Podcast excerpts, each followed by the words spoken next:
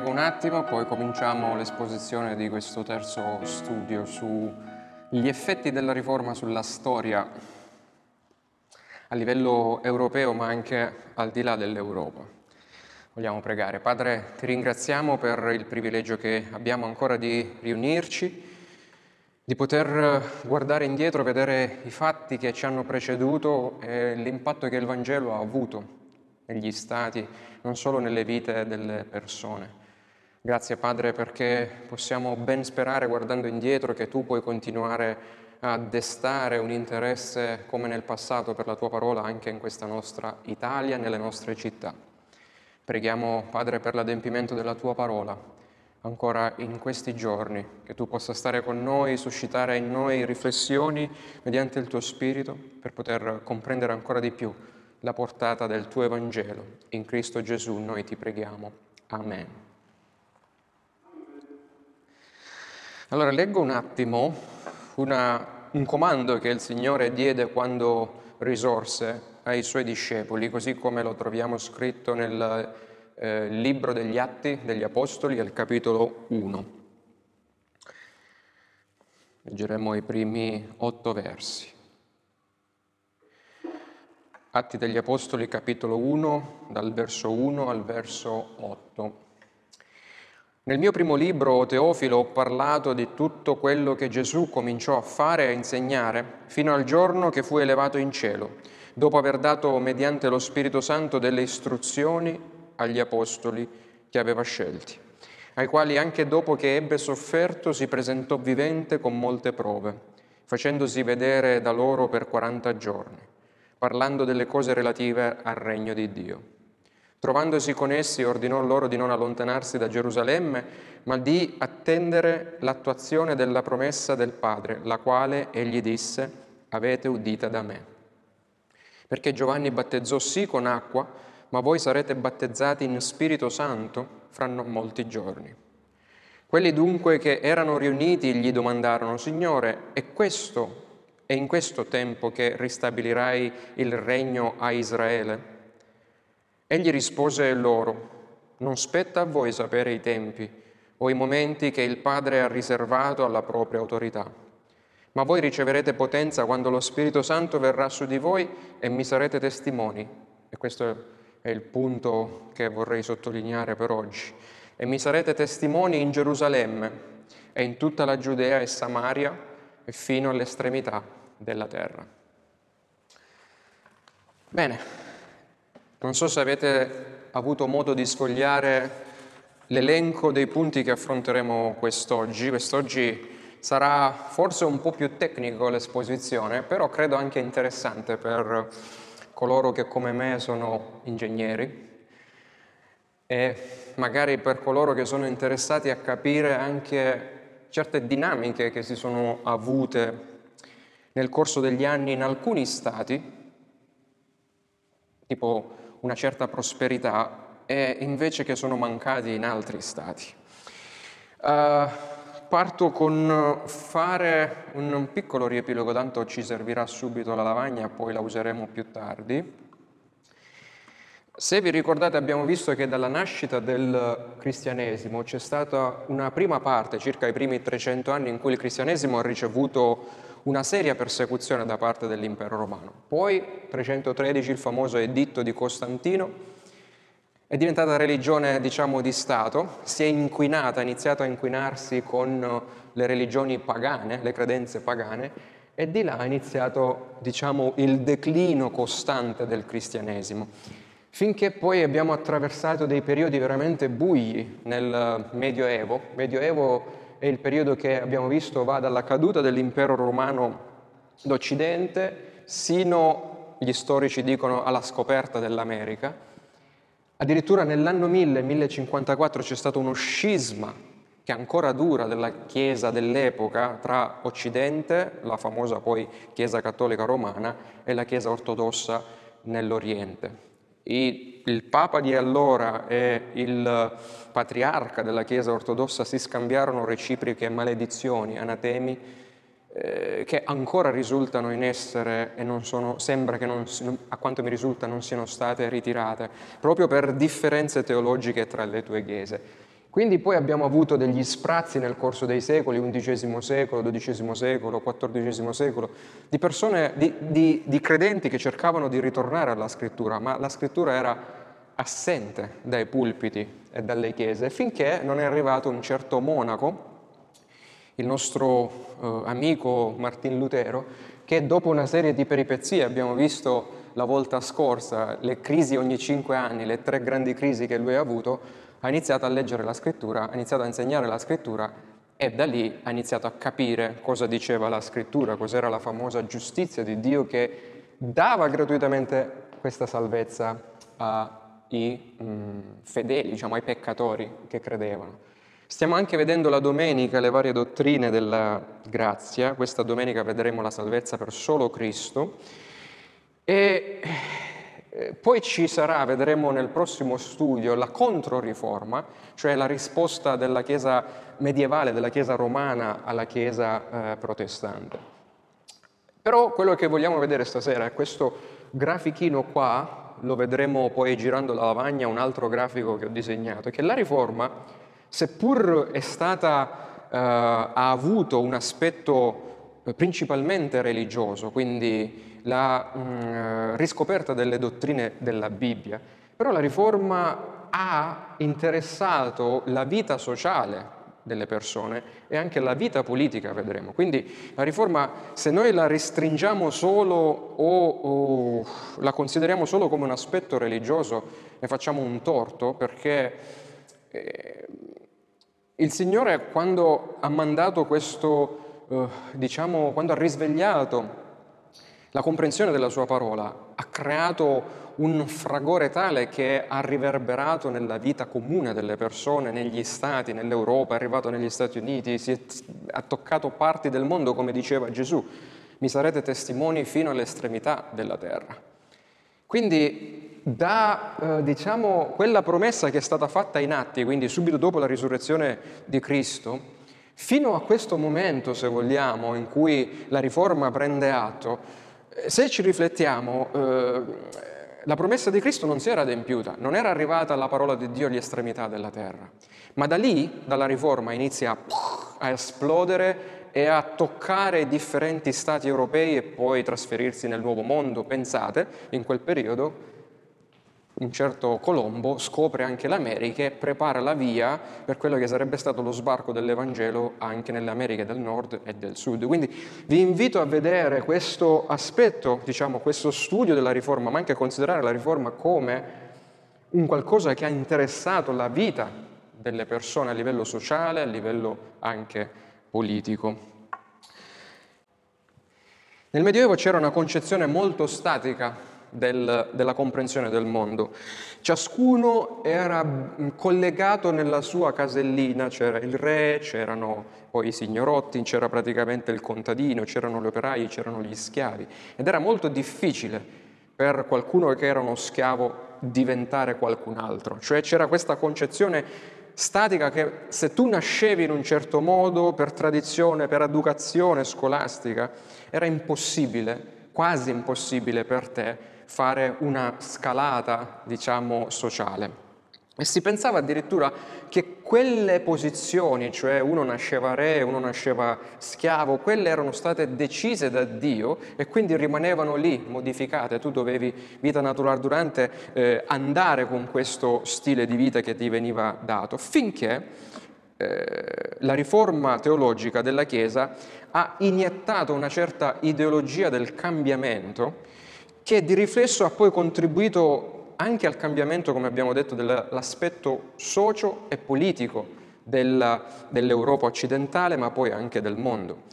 Passando da una concezione medievale, adesso non so se mi vedete, nel grafico vi ricordate che c'era la linea del Medioevo, passando appunto da una concezione medievale in cui tutto era bloccato, quello dovevi essere dalla nascita alla morte, ad una concezione moderna, traghettando così quello che era il feudalesimo, non so se avete sentito mai questa parola, cioè il concetto di stare legati alla terra e morire nella tua propria terra, dal feudalesimo a quella che poi sarebbe stata la democrazia moderna. Cioè la Riforma in un certo senso, se vogliamo, ha emancipato l'uomo, ha riportato dignità all'uomo.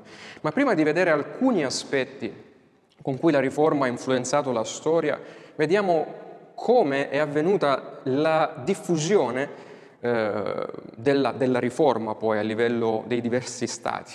Ne abbiamo già parlato nel passato brevemente in questi studi, li rivediamo brevemente ancora.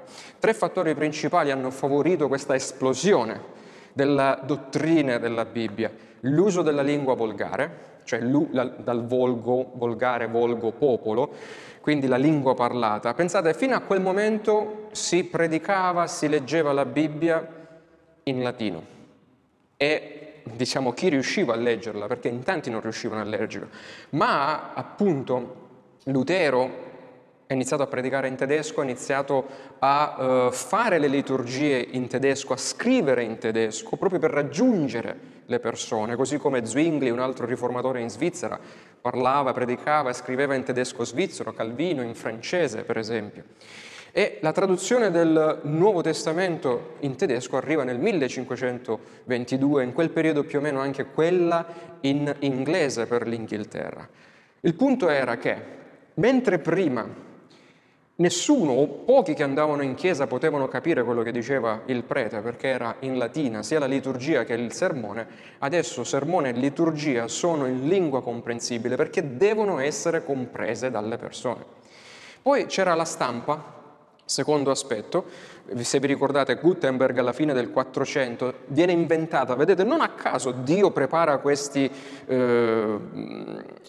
autostrade di diffusione del Vangelo. Viene inventata la stampa a caratteri mobili con Gutenberg nella fine del 400, come abbiamo visto Colombo traccia la strada per le Americhe. E proprio la stampa non fa altro che permettere a un certo Lutero, che mai era andato ad esempio in Inghilterra, far arrivare i suoi scritti in Inghilterra.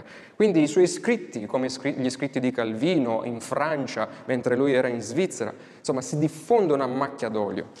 Il catechismo, che anche se nel passato, nella Chiesa medievale, quando dico la Chiesa medievale, dico quella Chiesa morta, quella Chiesa che somigliava molto all'attuale Chiesa cattolica. Quindi il catechismo era presente lì, ma era sempre per gli addetti ai lavori, per preti, per monaci, per loro. Invece adesso il catechismo viene preso come strumento di insegnamento per le masse e viene dato alle persone affinché possano capire quello che Dio voleva dire. E poi, siccome la Bibbia finisce nelle mani delle persone comuni, i riformatori si preoccupano per dire: ok, non è che adesso ognuno si fa un'interpretazione propria della Bibbia, scriviamo quelle che sono le confessioni di fede che guidano la comprensione della scrittura in accordo a quello che è appunto che è la fede riformata.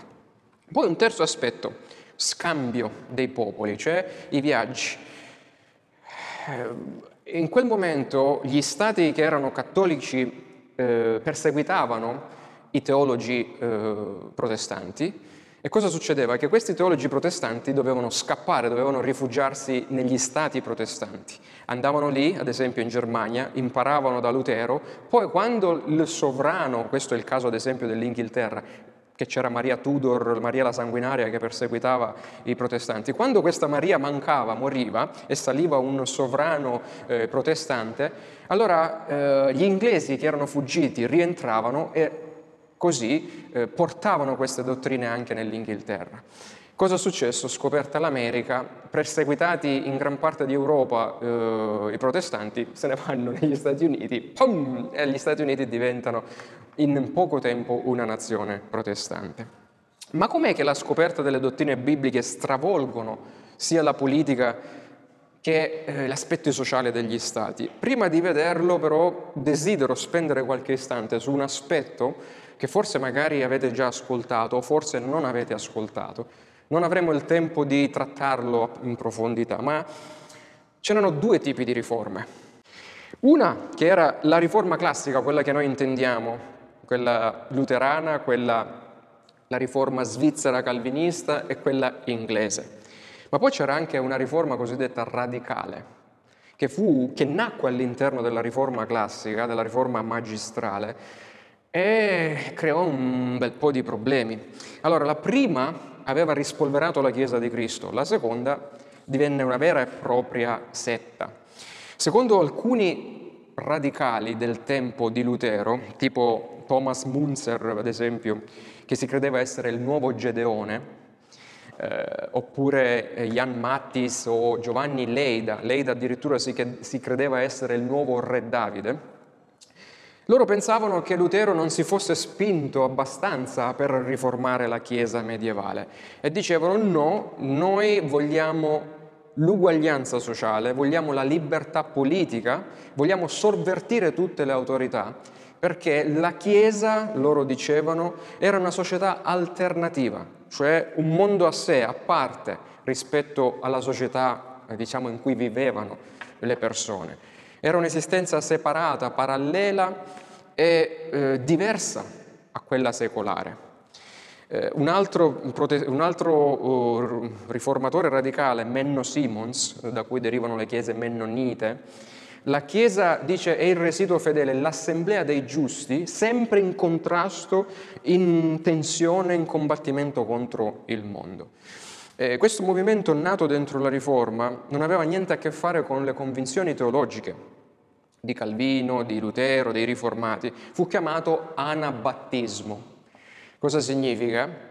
Che le persone che aderivano a questa riforma radicale dicevano: prendiamo tutto ciò che è cattolico, romano, la Chiesa medievale, buttiamo l'acqua sporca, il bagno sporco insieme al bimbo, cioè buttiamo tutto. Quindi non vogliamo credere a quello che è il pedobattesimo, quindi andiamo contro il battesimo degli infanti. Se volete, per esempio, capire chi erano questi anabattisti del tempo, guardate gli Amish di oggi. Non so se avete presente gli Amish, quel popolo che tutto chiuso in se stesso, vestiti sempre di nero, che praticamente si isolano dal mondo perché il mondo è malvagio. E quindi praticavano il comunismo dei beni. Tutto doveva essere a disposizione di tutti, praticavano addirittura, arrivarono a praticare la poligamia, il rigetto spietato delle autorità, perché secondo loro i governi venivano da Satana, quindi il potere temporale veniva da Satana. Il cristiano non doveva per nessun motivo impegnarsi nella politica e ambire a avere dei ruoli di governo. Ma arriviamo appunto a quella che è la riforma magistrale, cioè quella che noi chiamiamo la riforma luterana, calvinista, riformata o anglicana. Arriviamo a capire qual era il loro rapporto dei riformatori con lo Stato, con la politica.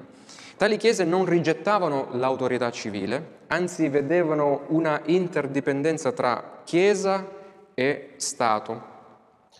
Perché lo Stato a quel tempo doveva difendere la Chiesa, doveva far sì che usare la spada al momento giusto per difendere la Chiesa dagli attacchi dall'esterno. Per esempio, i sovrani protestanti dovevano difendere la Chiesa protestante dagli attacchi del cattolicesimo, quindi dalla Controriforma, da quelle che erano le persecuzioni dell'Inquisizione.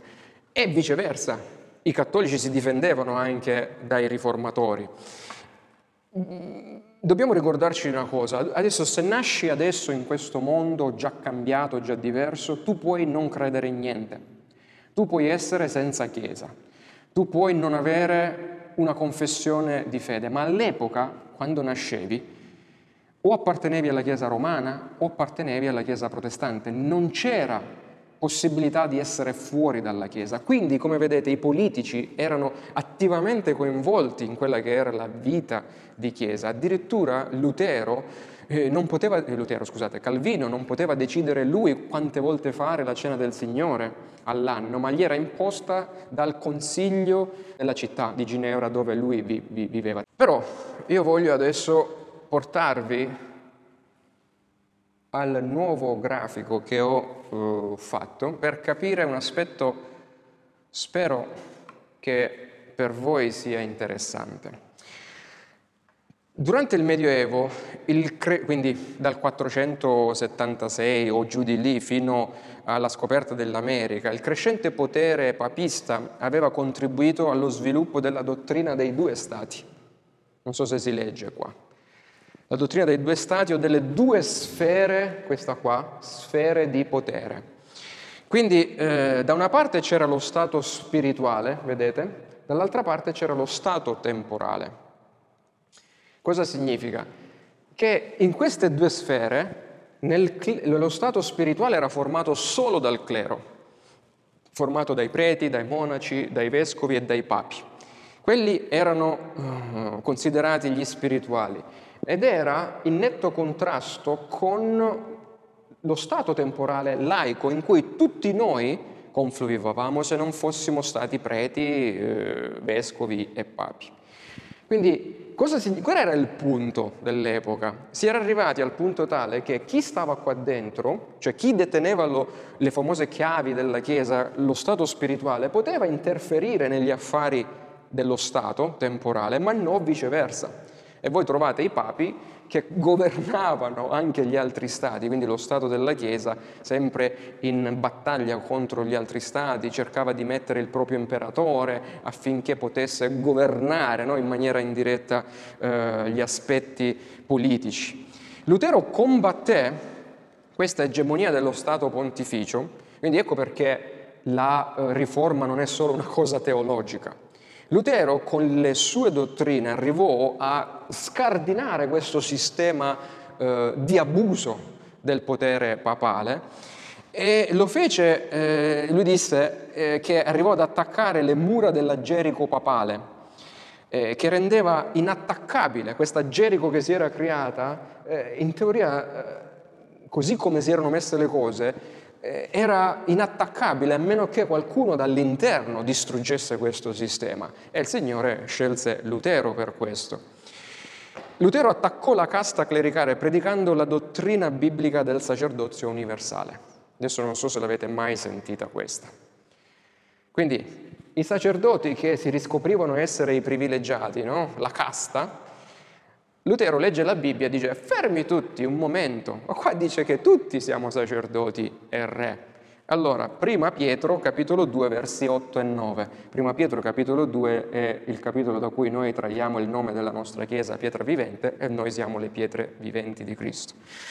Leggiamo dal verso 9, dice 9:10, ma voi siete una stirpe eletta, un regale sacerdozio, e questa è una promessa che va dietro nel Deuteronomio. Ma voi siete una stirpe eletta, un regale sacerdozio, una gente santa, un popolo acquistato da Dio, affinché proclamiate le meraviglie di colui che vi ha chiamato dalle tenebre alla sua mirabile luce. Voi che un tempo non eravate un popolo, ma ora siete il popolo di Dio. Voi che non avevate ottenuto misericordia, ma ora avete ottenuto misericordia. Quindi Lutero, che legge la Bibbia, perché i monaci non leggevano la Bibbia, arriva a capire, dice, sentite, ma cosa significa che qua noi siamo un regale sacerdozio? Dice, ah, ok, quindi non c'è questa casta.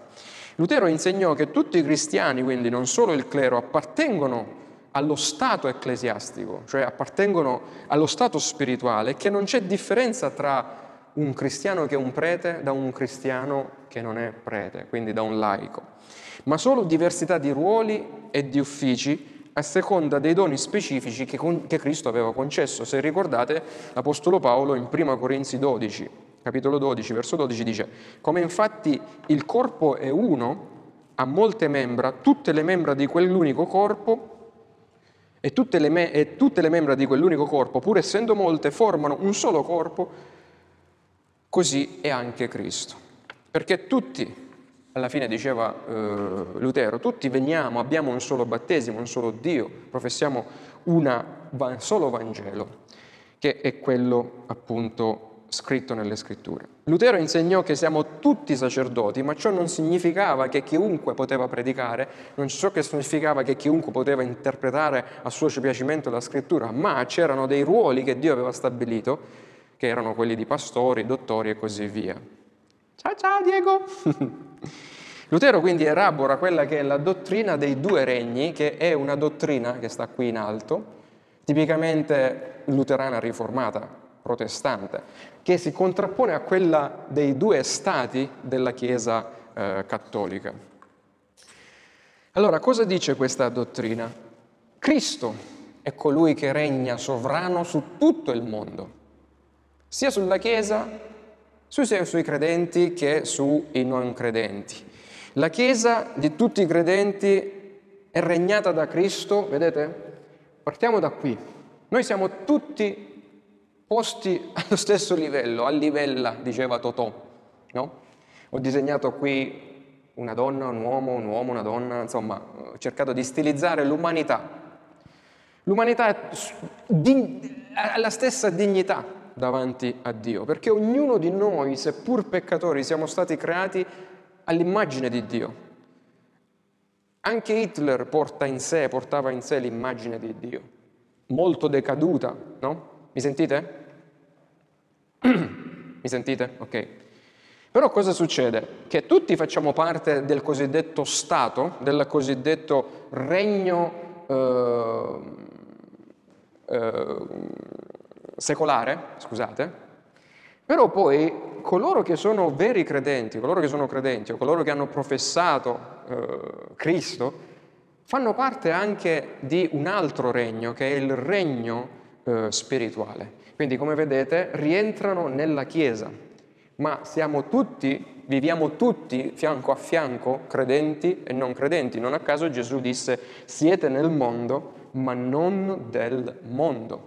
Cioè, stiamo nello stesso, come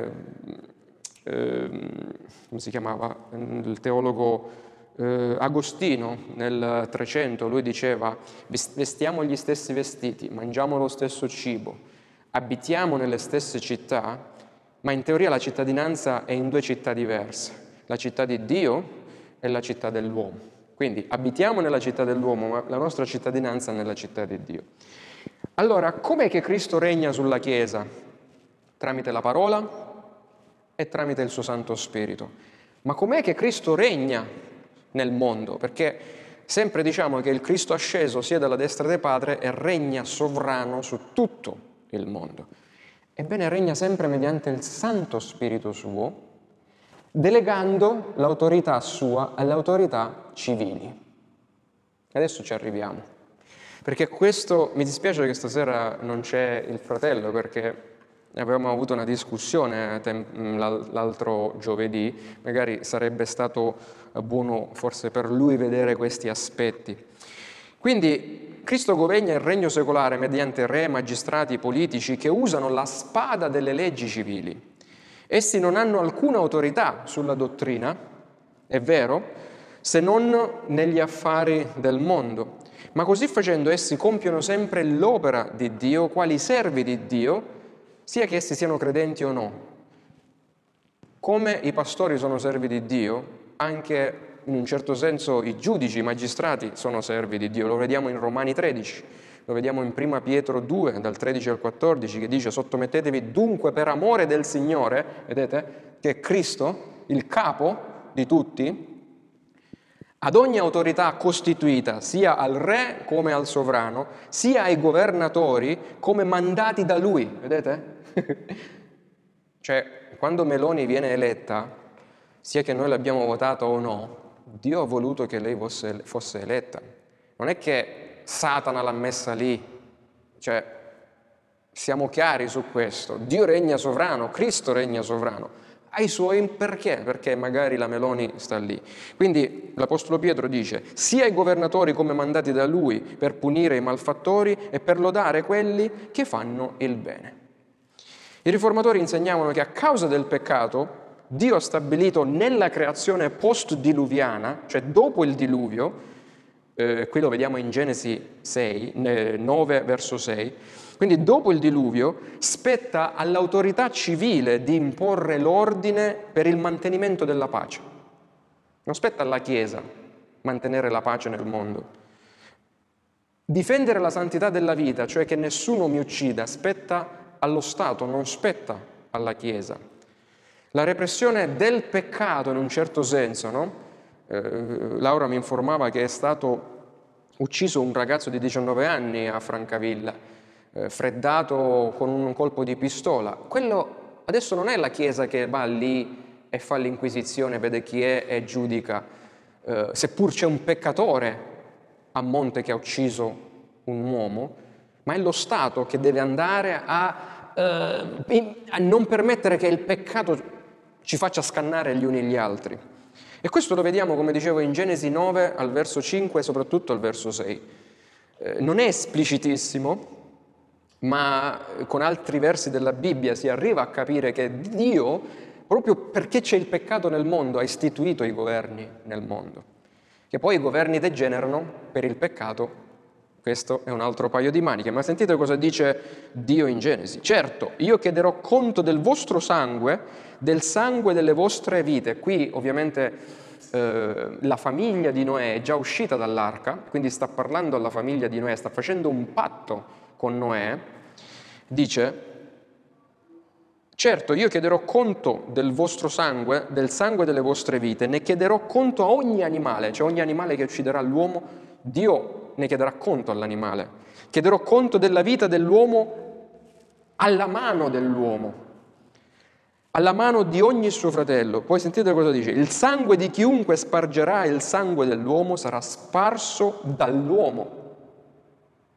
Non so se è chiaro, perché Dio ha fatto l'uomo a sua immagine, cioè un uomo uccide un altro uomo e un altro uomo deve vendicare chi ha ucciso.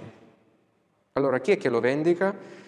In questo verso, insieme a Esdra 7, Romani 13, prima Pietro 2, ad altri versi, si capisce che Dio ha stabilito le autorità civili per chiedere conto agli uomini che uccidono altri uomini. Non so se è chiaro fino adesso. Se ci sono domande, fermatevi, tra un po' ci fermiamo comunque per le domande. Se no vado avanti e finisco questo punto e poi lasciamo per le domande. Ma come Dio, non vedo a mani alzate quindi vado avanti, ma com'è che Dio governa i non credenti tramite Cristo? Ovviamente mediante il suo Spirito Santo. Ma dici, ma come? Lo stesso Spirito Santo che governa la Chiesa governa il mondo? Certo. Tramite la provvidenza. Allora mi metto qua così mi vedete. Tramite la provvidenza. Cos'è la provvidenza? Dio sostiene il mondo decaduto con la sua provvidenza affinché noi non ci scagniamo gli uni gli altri, affinché ognuno di noi possa beneficiare dell'acqua, della sua acqua, della sua aria, del suo sole, credenti e non credenti, attraverso poi anche la grazia non salvifica, la cosiddetta grazia comune. Non so se avete mai sentito, perché c'è grazia salvifica e grazia comune. I teologi riformati poi hanno elaborato il pensiero di questa grazia comune. Dopo la caduta la vita umana nella società rimane, affinché dopo la caduta la vita in questo mondo ormai traviato dal peccato potesse continuare a durare, rimanesse possibile, attraverso il suo Santo Spirito Dio frena, tiene a bada la potenza del peccato nei non credenti. Cioè è come una pentola a pressione, no? Attraverso il suo Santo Spirito Dio contiene la pressione del potenziale nuovo Hitler. Se Dio non vuole che esista un altro nuovo Hitler adesso, quello che voglio farvi pensare è che Hitler non era meno malvagio, più malvagio di me, tra virgolette. È sempre lo stesso peccato.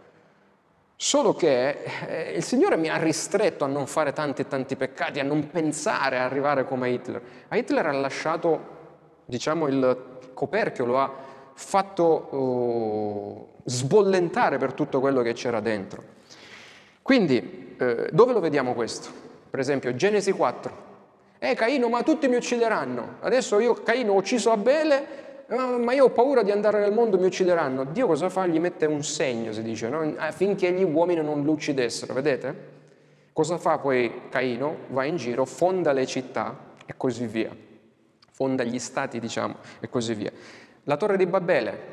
l'uomo stava diventando talmente tanto malvagio, Dio lo confonde, dice, attraverso la torre di Babele con i linguaggi, cioè mette un freno affinché la malvagità non crescesse al punto tale, no, da creare una altra necessità di un altro diluvio. Per esempio, quindi questo nei non credenti. In 1 Samuele 25, Dio addirittura impedisce a un credente, a Davide, di uccidere Nabal attraverso il suo Santo Spirito. Vedete come interviene Dio sia sui credenti col suo Spirito, ma anche sui non credenti, perché Dio non perde il controllo della storia. Lui non ammette che una cosa accada senza il suo volere. Lui controlla tutto. Ovviamente la responsabilità delle cose malvagie è dell'uomo, non di Dio. Se quel ragazzo di 19 anni è stato ucciso, non è colpa di Dio, ma è colpa della malvagità di chi lo ha ucciso. Dopo la caduta, lo Spirito di Dio anche attivamente provvede al peccatore. C'è infatti un certo favore, una certa grazia non salvifica di Dio mostrata alle sue creature in generale. Lo vediamo in Matteo 5, 45. Gesù dice: il sole sorge sugli ingiusti tanto quanto sui giusti. Io faccio piovere, io mando l'acqua, io mando il nutrimento ai giusti quanto agli ingiusti. E addirittura voglio leggervi in Atti 14, veramente l'Apostolo Paolo, predicando ai non credenti, ai gentili, dice una cosa, dice: gentili, ma non vi rendete conto di una cosa importante? Atti 14, 16, dal verso 16 al 17. Egli, quindi Dio, nelle generazioni passate ha lasciato che ogni popolo seguisse la propria via, senza però lasciare se stesso privo di testimonianza, facendo del bene e mandandovi dal cielo la pioggia e stagioni fruttifere e saziando i vostri cuori di cibo e di letizia. Cioè, quando un non credente ha un conto in banca prolifero, quando la sera si siede e si mangia una bella bistecca, quella viene sempre dall'animale di Dio, è cucinata sempre con il fuoco di Dio, si è nutrita con... Cioè, se questa terra appartiene a Dio, Dio sta dando anche ai non credenti la possibilità di sfruttare quella che è la sua terra. Ma poi c'è un altro aspetto della grazia comune, il terzo: Dio, senza rinnovare, senza cambiare il cuore del peccatore, influenza a tal punto gli esseri umani che, pur incapaci di fare alcuna opera buona, secondo Dio, sono però capaci di fare buone opere civili. Per esempio, il buon samaritano non era un credente, eppure fece un'opera buona. Quindi cosa significa questo? Che all'interno di questo schema ci sono, se vedete, nella società, credenti e non credenti stanno fianco a fianco, vedete? Quelli cercati in blu potrebbero essere i credenti e gli altri non credenti. Ma ci sono due etiche... Oh, non voglio fare così, sennò la telecamera si... Ci sono due etiche diverse che lavorano qui. Una è cristiana, che rispecchia la regola dell'amore di Matteo 22, l'etica del sermone sul monte, no? Che Gesù predica, capitolo 5 e 7 di Matteo, ed è basata sulla dottrina della giustificazione per sola grazia mediante la sola fede, quindi l'ubbidienza alla legge di Dio. Cioè, quando un credente vive secondo la Scrittura e lo Spirito di Dio. Ma l'altra etica, quella pubblica, è basata su cosa? Sulla forza, sul concetto umano di giustizia, cioè quando un giudice non credente applica la giustizia, la applica perché ci crede, perché c'è una certa presenza di giustizia in lui, ma umana. C'è poi nel non credente, per esempio, quel timore che non è un timore verso Dio, ma è il timore di non fare le cose malvagie. Cioè, io per esempio da non credente non uccido qualcuno perché so che poi vado in prigione. Vedete? Quindi la paura della coercizione ci fa ubbidire quindi a quella che è la legge civile, per paura della pena. Quindi riuscite a vedere queste due differenze? Cioè, noi, come diceva Lutero e i riformati, viviamo tutti nella stessa società, ma alcuni cercano di comportarsi bene per piacere a Dio, altri cercano di comportarsi bene, diciamo, anche per loro guadagno e per far sì che non vengano puniti dallo Stato. Non so se vi ho perso oppure questo è chiaro. Purtroppo la Chiesa cattolica con questo schema, cioè stato spirituale e temporale, aveva confuso il sistema biblico di come Dio lavora nel mondo. E Calvino vede lo Stato non come un nemico della Chiesa, ma come complementare. Lutero la stessa cosa. Serve per far sì che lo sviluppo della storia vada secondo quello che Dio ha stabilito. E poi ovviamente lo Stato fatto di uomini degenera in dittature e quant'altro perché è il peccato.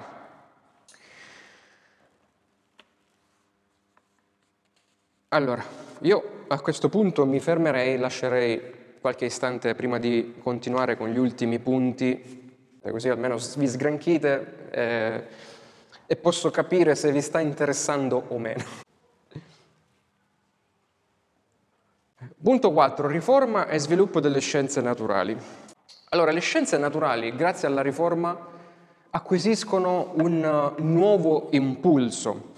C'è infatti una gran mole di ricerche che sono state fatte, condotte sull'arco di circa un secolo intorno alla Riforma, hanno dimostrato che addirittura la capacità del protestantesimo di produrre nel campo delle scienze naturali un numero di gran lunga maggiore di studiosi di primo piano rispetto a quanto fatto dalla religione cattolica romana. Questo è un dato di fatto. Avevano scoperto, hanno fatto un'indagine. C'è un tipo chiamato Alphonse de Candolle che diceva che nell'Accademia delle Scienze di Parigi tra il 666 e il 883 era evidente quanto gli scienziati maggiori o più intraprendenti erano più protestanti che cattolici. E questo si è chiesto perché, una cosa del genere. Egli aveva constatato appunto che i protestanti in teoria, in realtà, incoraggiavano lo studio delle scienze molto più dei cattolici. La Riforma risulta dunque coinvolta in prima persona nel promuovere atteggiamenti favorevoli verso le scienze naturali, quindi lo studio, la scienza di per sé. Questo magari può essere interessante anche per Rebecca e Greta. La Chiesa medievale, con la sua errata comprensione letterale della Bibbia, si era schierata contro la scienza. Se vi ricordate, la Chiesa medievale processò Galileo Galilei, accusato di eresia dalla Chiesa romana per aver difeso la teoria copernicana, cioè Galileo Galilei aveva difeso Nicolò Copernico prima di Galileo aveva stabilito, aveva visto che non era la Terra, cioè che non era il Sole che girava intorno alla Terra, ma che era la Terra che e tutti gli altri pianeti che giravano intorno al Sole. La Chiesa romana, interpretando male le scritture, aveva detto no, assolutamente la Chiesa è piatta, la Terra è piatta ed è il Sole che gira intorno alla Terra. Calvino invece incoraggia la scienza, a studiare la scienza, insegnando che sia il mondo fisico, cioè la fisica, la scienza, sia il corpo umano testimoniano della sapienza e del carattere di Dio. Sentite cosa scrive nella sua Istituzione della religione cristiana, libro 1, capitolo 5. Affinché nessuno risultasse privo di questa conoscenza, egli non ha solo posto nello spirito degli uomini quel germe di religione, cioè in tutti gli uomini, di cui abbiamo parlato, ma si è anche manifestato a loro nella struttura mirabile del cielo e della terra. E quotidianamente vi si rivela, talché non possono aprire gli occhi senza essere costretti a percepire Dio. Vi ricordate, abbiamo predicato su Salmo 19, i primi 6 versi del Salmo 19 danno la rivelazione generale di Dio attraverso il creato. Calvino aggiunge, ci sono sia in cielo che in terra infiniti insegnamenti che ci attestano la sua meravigliosa potenza. Non alludo soltanto ai misteri naturali che richiedono studi speciali scientifici in astronomia, medicina e fisica, ma mi riferisco a quelle cose così evidenti che i più semplici ed incolti sono in grado di comprendere, si da non poter aprire gli occhi senza essere testimoni di questo Dio. Calvino raccomanda dunque lo studio dell'astronomia, della fisica, della medicina. Esse possono sondare di più, dice, le profondità della teologia. Cioè, se la scienza fa quello che dovrebbe fare, dovrebbe convergere verso la teologia per provare in un certo senso l'esistenza di Dio e mettere meglio luce ulteriori prove dell'ordine del creato e della sapienza del suo creatore. Per Calvino l'universo era il teatro della gloria di Dio, nel quale gli esseri umani tutti costituiscono un uditorio di ammirazione. E la scienza veniva considerata il mezzo per discernere la saggia mano di Dio nella creazione. Quindi la scienza è uno strumento, in teoria, a servizio della teologia. E così accrescere la fede nella sua esistenza, nonché il rispetto che gli era dovuto. Vedete la differenza di approccio tra la Chiesa romana e la Chiesa protestante. La Chiesa romana mette in fuga gli scienziati perché loro usavano la testa. Allora dicevano, ma qua se usiamo la testa magari scopriamo cose che distruggono il sistema romano. La Chiesa protestante diceva, andate, studiate, perché Dio vi ha dato l'intelligenza e mettetela alla sua gloria. Queste idee vennero riprese nella Royal Society, la società reale di Londra, che inizialmente era formata da molti presbiteriani. Per esempio, sono stato piacevolmente sorpreso quando ho studiato all'università la legge di Boyle-Marriott, Fausto sicuramente la conoscerà, sulla pressione e sul volume, Laura la conoscerà. Non so quanti voi la conoscono, ma Robert Boyle era un teologo presbiteriano che faceva parte, era uno scienziato che faceva parte dell'Accademia Reale di Londra, da cui poi sono passati Isacco Newton e recentemente anche dei famosi matematici, Rubbia, famosi scienziati che non sono ovviamente credenti, ma è iniziato formato da credenti, tipo per esempio bravissimo, Stephen Hopkins, che ha scritto diversi libri contro l'esistenza di Dio. Facevano parte della stessa accademia, della società reale, ma la domanda è come mai i riformatori, leggendo la stessa Bibbia che aveva la Chiesa medievale, arrivano a due conclusioni diverse.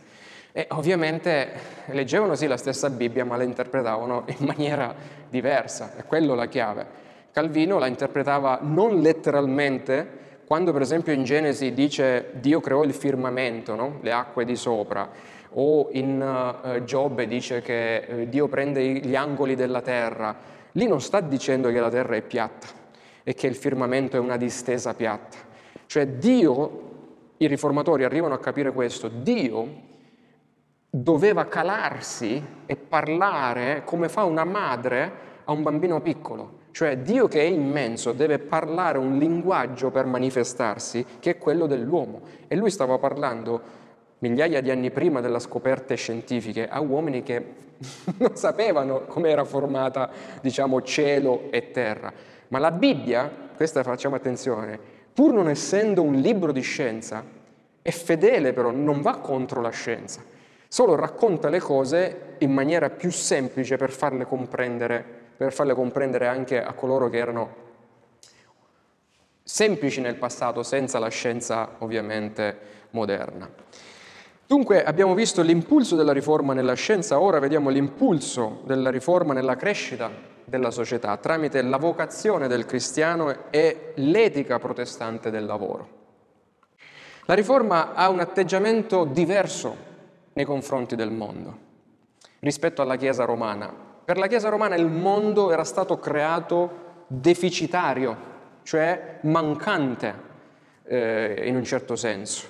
Invece la Chiesa protestante dice no, il mondo è stato fatto bene, è stato fatto come una cosa buona da Dio, anche l'uomo molto buona, ma il peccato che è arrivato dopo ha deturpato sia il mondo che l'uomo in primis. Quindi la riforma ha un atteggiamento positivo verso la creazione e al tempo della riforma si verificò proprio un importante voltafaccia, cioè un capovolgimento dell'atteggiamento verso le realtà secolari. Per capire questo dobbiamo capire cosa diceva il cristianesimo medievale, monastico, che nel Medioevo era stato di fatto la fonte primaria degli scritti di teologia spirituale d'Apo. Cioè per secoli e secoli le persone avevano ascoltato questi monaci disprezzare il mondo, dire che coloro che vivevano e lavoravano nel mondo erano di serie B, perché il mondo era qualcosa di impuro. I veri cristiani avrebbero dovuto abbandonare il mondo ed entrare nel monastero e nella sicurezza spirituale che il monastero offriva. Ecco perché i monaci e i preti se ne andavano a rinchiudere nei monasteri, perché scappavano da questo mondo che loro lo consideravano come qualcosa di serie B, C e D.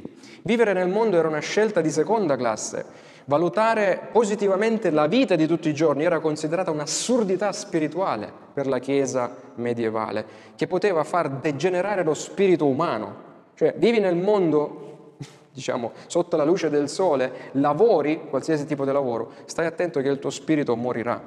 Durante il Medioevo i monasteri si estraniarono sempre di più dalla vita comune, al punto da essere incapaci a instaurare un rapporto con i nuovi interessi religiosi, con gli interessi religiosi che si sviluppavano tra i laici. Cioè il mondo chiedeva, vi ricordate la domanda, come facciamo a essere salvati? Ma quelli erano tutti chiusi nelle loro roccaforti, nei loro monasteri, non riuscivano a comunicare Dio, perché non conoscevano Dio, a quelli del mondo che chiedevano qualcosa di Dio. Vigeva una completa separazione tra ciò che era, ho capovolto la lavagna, laico e ciò che era religioso. Il religioso era sacro, e il laico era profano. Viceversa, per i riformatori, l'autentica vocazione del cristiano consiste nel servire Dio proprio nel mondo. Da questo punto di vista i monasteri erano del tutto irrilevanti, infatti i monasteri si svuotano con la riforma, vedete anche Caterina Fombora lasciano il monastero, le monache, e poi si sposano con i monaci. Da questo punto di vista i monasteri erano irrilevanti, la vera vita cristiana si svolge nelle città, in mezzo alle persone, a tu per tu con le persone, nei mercati, nei consigli di Stato, nei comitati, nel mondo secolare, non nello splendido isolamento di una cella monastica e fortemente ostile verso il mondo. Con la riforma i centri di formazione del pensiero erano le piazze. Pensate che la riforma protestante in Inghilterra è esplosa nei pub, dove le persone si riunivano e parlavano di teologia nei pub. Quindi tale spostamento non è che lo specchio dei cambiamenti politici, sociali, economici ed ecclesiastici che stanno alla base della nascita della cultura moderna occidentale. La nuova importanza anche che la riforma dà alla creazione stessa e alla redenzione. Cioè la creazione è una cosa positiva che mi trasmette chi Dio è, non una cosa da scartare, ma questo anche stimola il credente a trattare la creazione in maniera propria, cioè a non inquinare, a non far sì che questa, finché possiamo ovviamente, cercare di rispettare la creazione, perché rispettando la creazione noi rispettiamo il creatore che l'ha creata. Vedete? Differenza di approccio. E poi c'è il famoso recupero della vocazione del cristiano. L'ideale monastico di vocazione implicava l'abbandono del mondo, invece i riformatori dicono no, qua c'è qualcosa che non abbiamo capito. E i riformatori prendono proprio la parola vocazione e la applicano a quelle che erano e sono i mestieri di tutti i giorni. Nel passato la vocazione era solo dei preti, dei monaci, dei papi, ma adesso quella chiamata, quella vocazione diviene un'attività e anche una carriera nel mondo. C'è la vocazione di casalinga, la vocazione di ingegnere, la vocazione di medico. Lutero cominciò a usare questa stessa parola per indicare attività della vita quotidiana, la vocazione di insegnante, per dire. Così facendo applicava la serietà della vocazione monastica alle attività secolari. Arriviamo per vedere la portata di questa è una bomba per la società. Così facendo ogni persona era chiamata da Dio a servirlo nel mondo in un determinato modo. Ecco il sacerdozio universale. Tu sei sacerdote mentre sei a casa tua, casalinga, mentre sei operaio, mentre sei ingegnere. Ogni persona è chiamata da Dio a servirlo e si constata dunque come l'uso appunto della vocazione poi ad un certo momento coincide con quello delle professioni.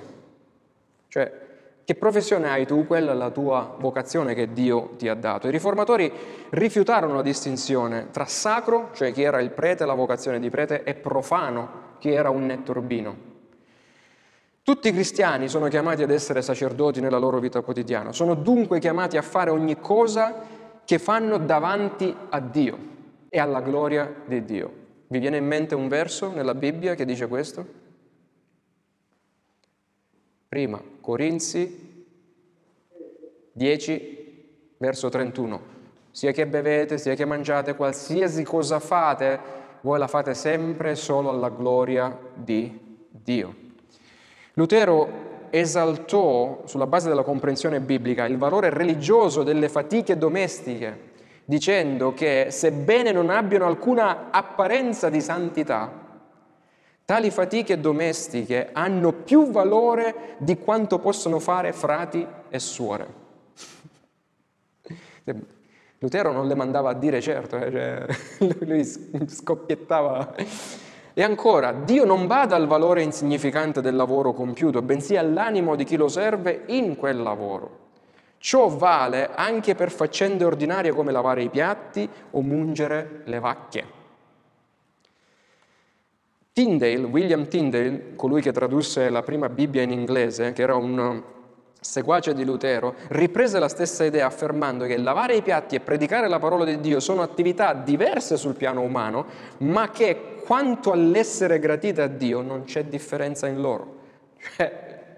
Non so se comprendete, c'è questa bomba che era stata lanciata dalla Riforma, scritturale ovviamente. La vocazione di ciascuno è, per così dire, la posizione che il Signore gli assegna nella vita. Secondo Calvino, Dio colloca le persone dove vuole che stiano. La maggiore o minore elevatezza sociale di un lavoro piuttosto che un altro è biblicamente irrilevante. È un'invenzione umana priva di significato spirituale. Ogni lecita attività umana può rivelarsi assolutamente rispettabile ed essere ritenuta importante da Dio. Martin Lutero chiamava le nostre vocazioni le maschere che Dio indossa per far funzionare il mondo. In superficie tu vedi un normale volto umano, una madre, un pastore, un dottore, un insegnante, un ingegnere, una cameriera, una lavapiatti, ma sotto l'apparenza esteriore Dio ci sta servendo attraverso di loro. Cioè Dio ha stabilito loro per servire questa umanità. Dio è nascosto dietro ogni vocazione umana, diceva Lutero. Nella sua esposizione nel Salmo 147 scrisse: cos'è tutto il nostro lavoro davanti a Dio, sia esso nei campi, in città, in casa, in guerra o al governo, se non un gioco da bambini che egli si compiace di usare per elargire i suoi doni nei campi, a casa, ovunque. Queste sono le maschere che Dio usa per compiere la sua opera e per farsi conoscere rimanendo nascosto. Io sono estasiato da questa profondità.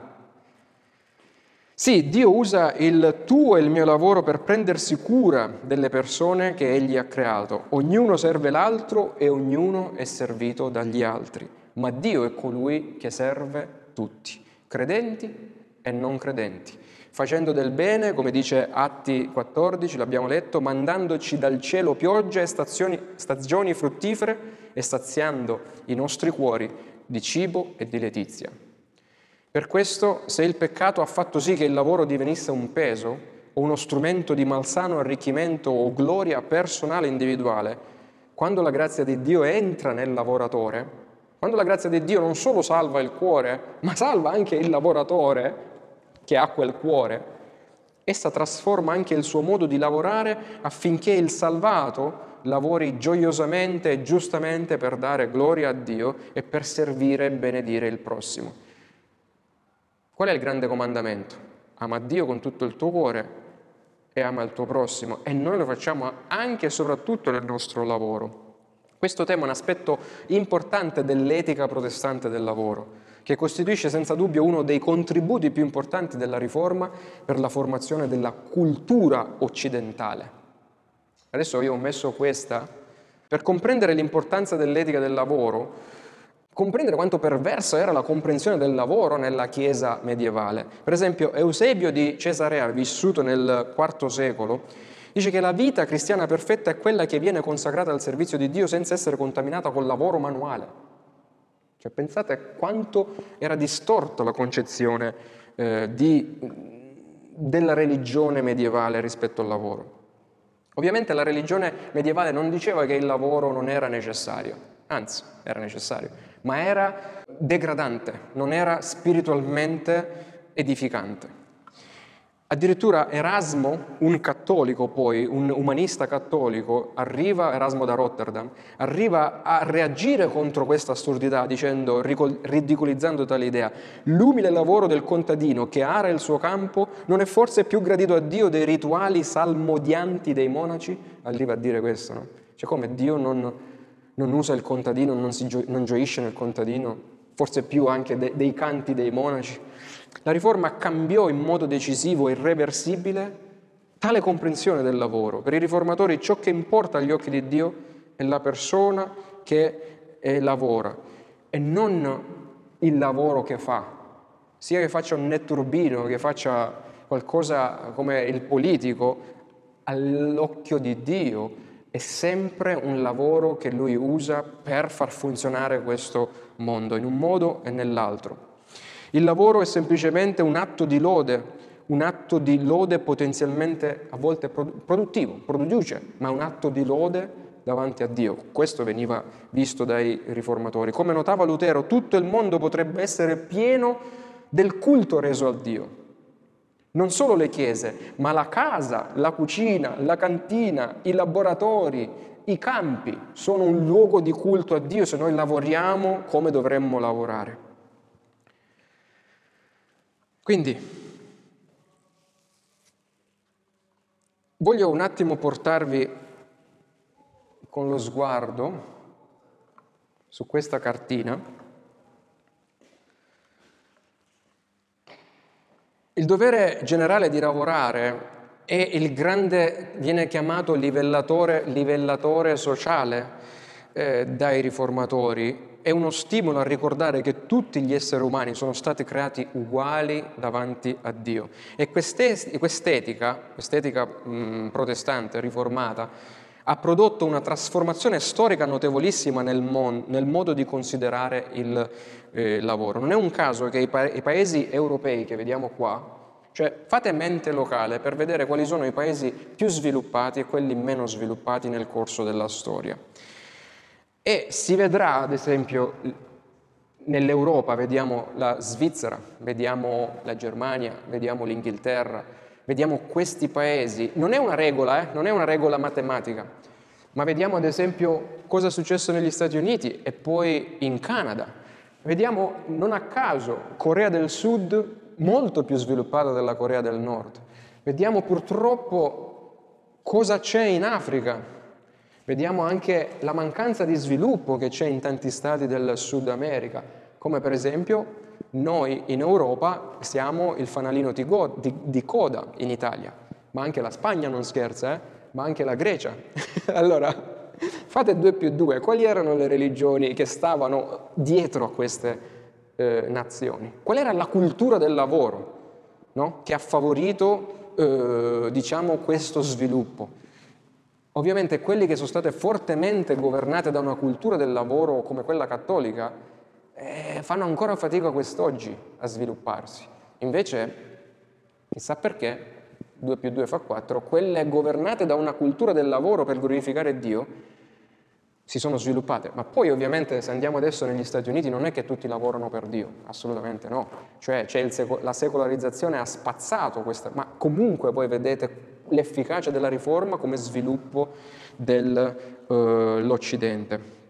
Ricordo che quando sono andato ad Oxford per cercare di superare l'esame di inglese, quindi in Inghilterra, per andare al seminario nel 2016, mentre stavo lì che mi preparavo per l'esame, di fianco avevo una signora, anche lei doveva fare l'esame, E poi parlando, ha detto, io sto studiando perché voglio andare a studiare teologia. Teologia, perché io sto cercando di studiare Calvino, il calvinismo, per cercare di capire il loro segreto per la prosperità capitalista, la prosperità economica. Io ho guardato così, ho detto, ma scusa, tu studi Calvino per capire come gli stati calvinisti sono diventati ricchi? Non lo studi magari per capire come si ottiene la salvezza eterna? Proprio perché la gente studia i protestanti per capire cosa c'era alla base di questo sviluppo economico. Ovviamente quello che c'è alla base, ve l'ho raccontato già, è un'etica del lavoro per glorificare Dio. Non è che negli stati cattolici non c'era la ricchezza o non c'era il capitalismo. Cos'è il capitalismo? Il capitalismo nella Bibbia lo si vede già dall'inizio della creazione. Il capitalismo è la ricerca della proprietà privata, no? Allora, io sono il padrone, voi siete gli operai, voi lavorate per me, io faccio i profitti e i profitti servono per farmi arricchire. Questo è il capitalismo, no? Sulla base degli operai che lavorano. Ma questo lo vediamo nella Bibbia tranquillamente. Cioè, Giacobbe era un capitalista, no? Aveva i servi e serve. Faraone ha costruito l'Egitto, i faraoni, con questo spirito capitalista. Alcuni pensano che lo capitalismo lo abbia inventato la Riforma o Calvino, ma non è così. Cioè, la Riforma cosa ha fatto? Ha applicato, come abbiamo detto, un'etica del lavoro biblica.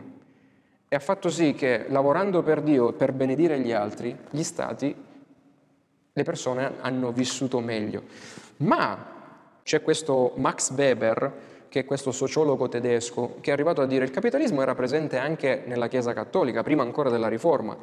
Pensate ad esempio alla famiglia dei Medici in Italia, no? Da cui arriva Leone X, il Papa disastro che scomunica Lutero. I Medici, capitalisti come erano, arrivano addirittura a comprarsi il papato, arrivano ad accumulare così tante ricchezze, ma il problema è che le usavano in maniera sbagliata queste ricchezze.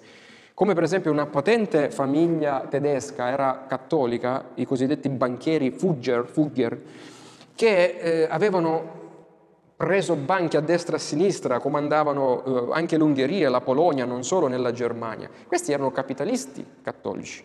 Ma il problema sai qual era? Che il capitalista cattolico aveva un problema morale con il denaro.